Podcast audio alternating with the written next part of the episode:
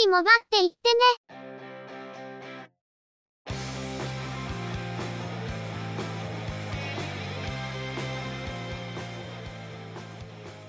この番組は、モバイル通信に関する技術や業界の動向についてのニュース、IT ガジェットについての情報などの話題を中心にご紹介していま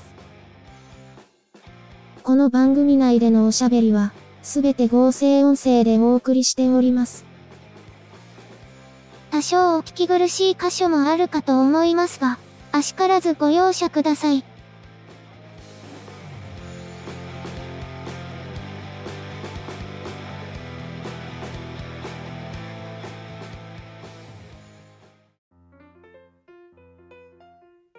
今週もゆくもばのスタートです。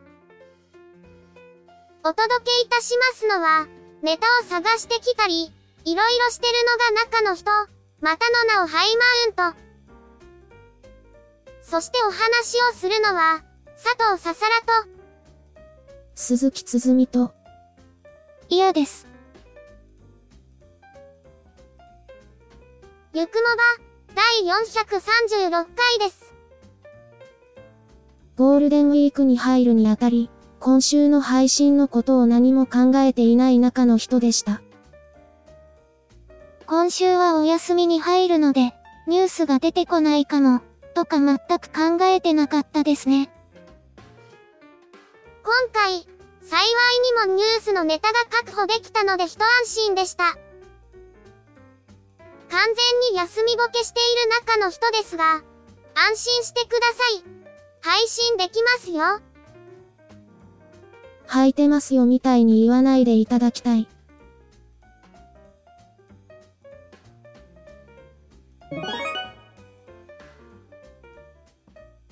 それでは、今回のニュースです。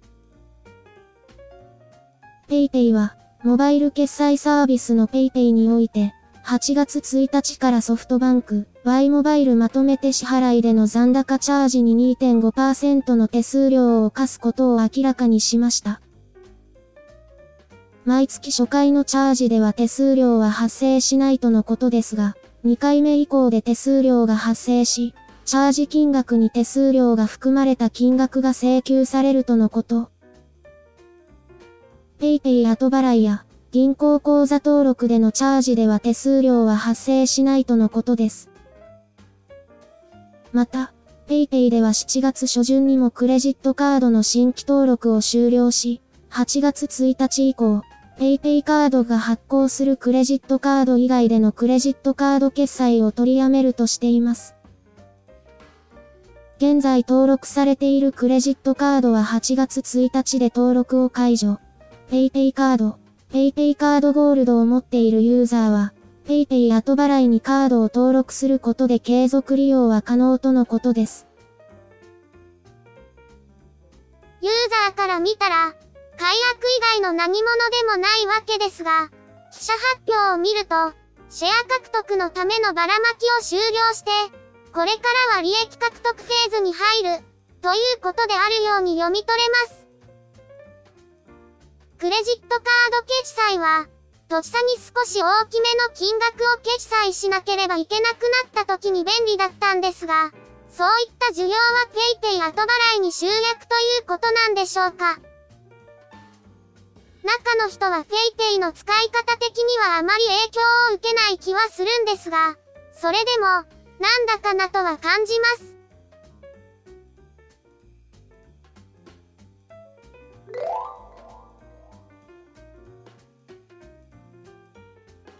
プラスミック CFP は5月3日から4日に開催されたスーパー GT 第2戦富士の場内限定で中継映像が視聴できるライブ配信アプリブルービューマルチのサービスを実施しました。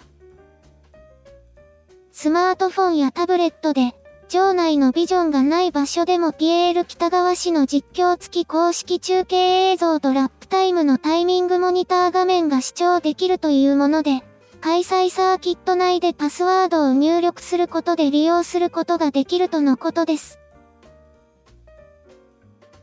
レース観戦はホームストレートなどの観戦スペース以外の展開がわかりにくいという感じがしますけど、それを保管するアプリというのはとても良い試みだと思います。しかしそれ以前に、地上波での放送がなくなってしまって、スーパー GT がどうなっているのかさっぱりわからなくなってしまった感じがしています。レース観戦に来るファンを増やすためには、もっと違う方向で PR をする必要があると思うんですが。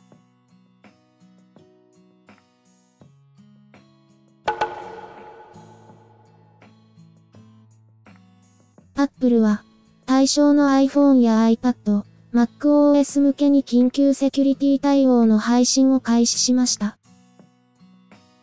iOS 及び iPadOS 16.4.1以降、MacOS Ventura 13.3.1以降に配信されています。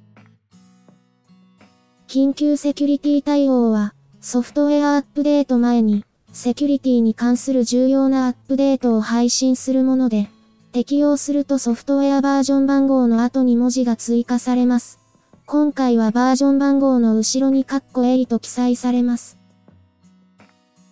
適用は通常のソフトウェアアップデートと同様の手順で行えます。また、今回の修正や改善については、後日配信されるソフトウェアアップデートでも適用されるとのことです。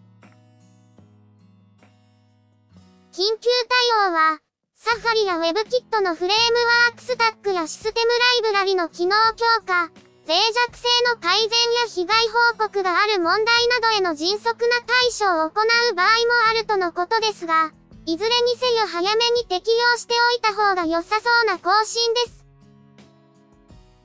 今回の更新は適用にそれほど時間がかからず、すぐに再起動して使えるようになるため、ちょっとした空き時間でも適用しやすいと思います。早めの適用をお勧めします。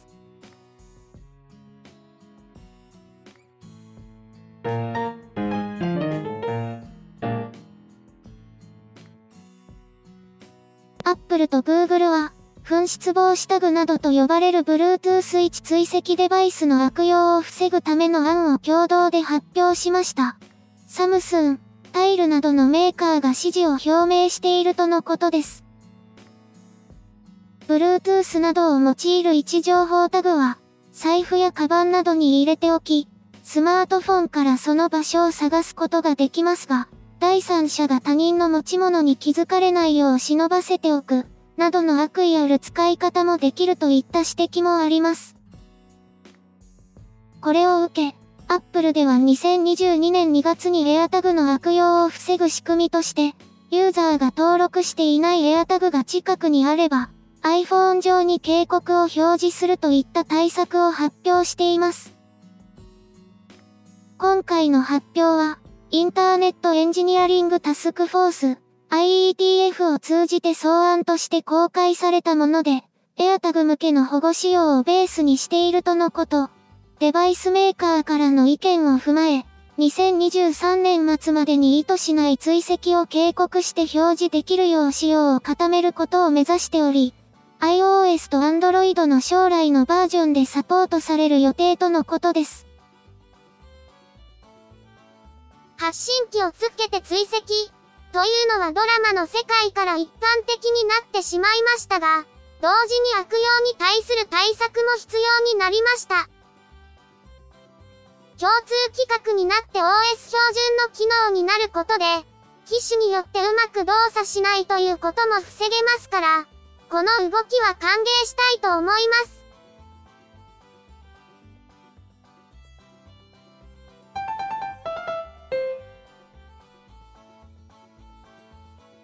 5月5日午後2時42分、石川県能登地方を震源とする最大震度6弱の地震が発生しました。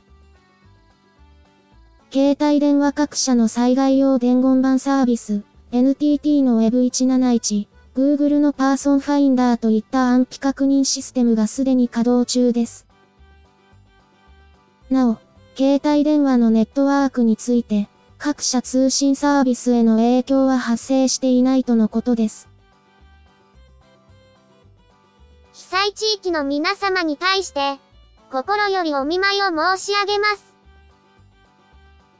携帯電話の通信サービスや、各種インフラの大きな被害は報道されていませんが、家屋倒壊などの大きな被害が出ている模様です。熊本地震の前例もあることから、まだしばらく油断できない時間が続くことかと思いますが、まずは身の安全を第一に行動していただきたく思います。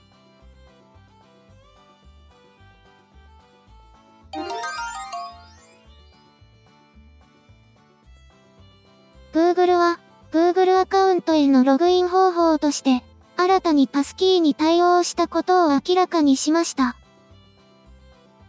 パスキーは、アプリやウェブサイトへログインする際に使える方法として、2022年にファイドアライアンスから発表された仕組みで、発表と同時に、Google や Apple、Microsoft がサポートを表明。Apple は iOS16 から対応。最近では Yahoo の Yahoo Japan ID、NTT ドコモの D アカウントなど、対応するサービスが拡大しています。Google アカウントで用意された設定ページにアクセスすると、使用を開始するかどうか選択でき、選べばすぐに利用可能になります。ビジネス用途の Google ワークスペースでも近日対応を予定。従来のパスワードや2要素認証も引き続き利用可能です。このニュースを見て、中の人は早速タスキーを有効にしてみました。Google のセキュリティ設定からパスキーの設定は可能です。タッチ ID を搭載した MacBook Pro から操作を行ったため、Mac のタッチ ID を紐付けるかと聞いてきたんですが、iPhone の Face ID を登録したかったので、別のデバイスを使用を選び、表示された QR コードを iPhone で読み込み、Face ID の読み込みを行うだけで完了しました。タスキーは複数登録もできるので、後から Mac のタッチ ID も登録しています。一度タスキーを登録すると、登録に使った iPhone とは別の iPhone でログインする際も、その iPhone の Face ID 認証でログインできるため、従来の2要素認証よりも格段に楽になりました。楽になってセキュリティが向上するのであれば、言うことはないですね。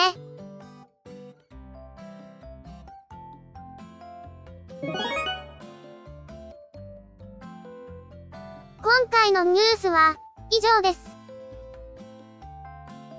Google が同社初の折りたたみスマートフォンのリリースを予告しています。折りたたみスマートフォン、サムスンがリリースしてから結構経ちますが、思っていたほど増えないなという印象です。そもそものところ、折りたたみスマートフォンの耐久性ってどんな感じなんだろうと思うんですよね。ヒンジは大丈夫かもしれませんが、ディスプレイの折りたたみ面の耐久性、年数が経ってからの劣化具合がどんな感じなのかとかは気になります。金額が高いので、短い年数で劣化してしまうようだとちょっと買いにくいなと思ってしまうんですよね。これについては、画面が折れ曲がるタイプ以前に、2画面フルタッチパネルのスマートフォンは思っていたほど商品化されなかったなと感じるんですよね。一時期、アンドロイドを搭載し、ノートパソコンライクなハードウェアを用いた、スマートブックというものが出ていて、中の人は結構好きだったんですが、2画面フルタッチパネルでこういうモデルが出たら、大画面スマートフォンとタブレットの中間という感じで魅力を感じるんですけど、そこを飛び越えて、一気に折り曲げディスプレイの方に行ってしまったなと感じます。LG でしたっけ？オプションを追加すると2画面で使えるモデルがあったような気がしますけど。中の人の理想とする2画面スマートフォンって、2012年に出た NEC のメリアス W ですし、クラムシェルタイプで理想としているのはノキアの E90 コミュニケーターという時点で、相当癖が強いですけどね。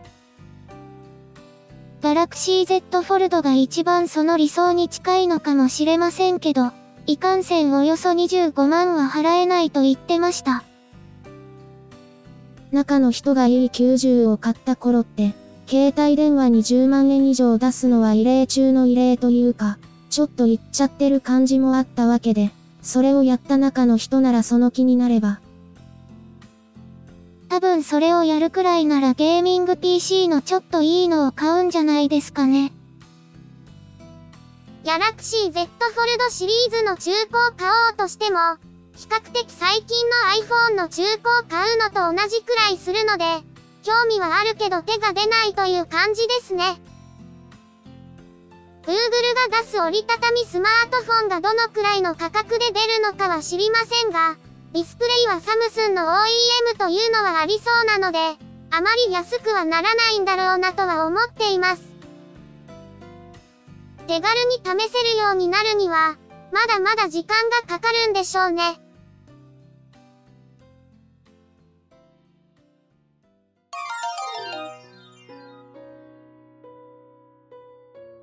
今週のゆくもばは、そろそろお別れです。ゆくもばへのご意見やご感想、その他何かコメントしたいことがありましたら、ぜひ遠慮なくお寄せください。Apple Podcast へのレビュー投稿、ブログへのコメント、メールフォームからの投稿、Twitter でハッシュタグ、シャープ y, u, k, u, m, o, b, a をつけたツイートなど、送りやすい方法でお気軽にいただければと思っています。ハッシュタグはアルファベット小文字。日本語ハッシュタグは使用していませんのでご注意ください。他にも Facebook ページや Discord サーバを運用しており、こちらでのコメントも歓迎します。詳細は Twitter アカウントをご参照いただければ幸いです。いただきましたコメントは、おおよそ月末をめどにしてご紹介させていただいています。また、ゆくもばで過去に配信していたものの再配信、ゆくもばアーカイブスを不定期で連続配信しています。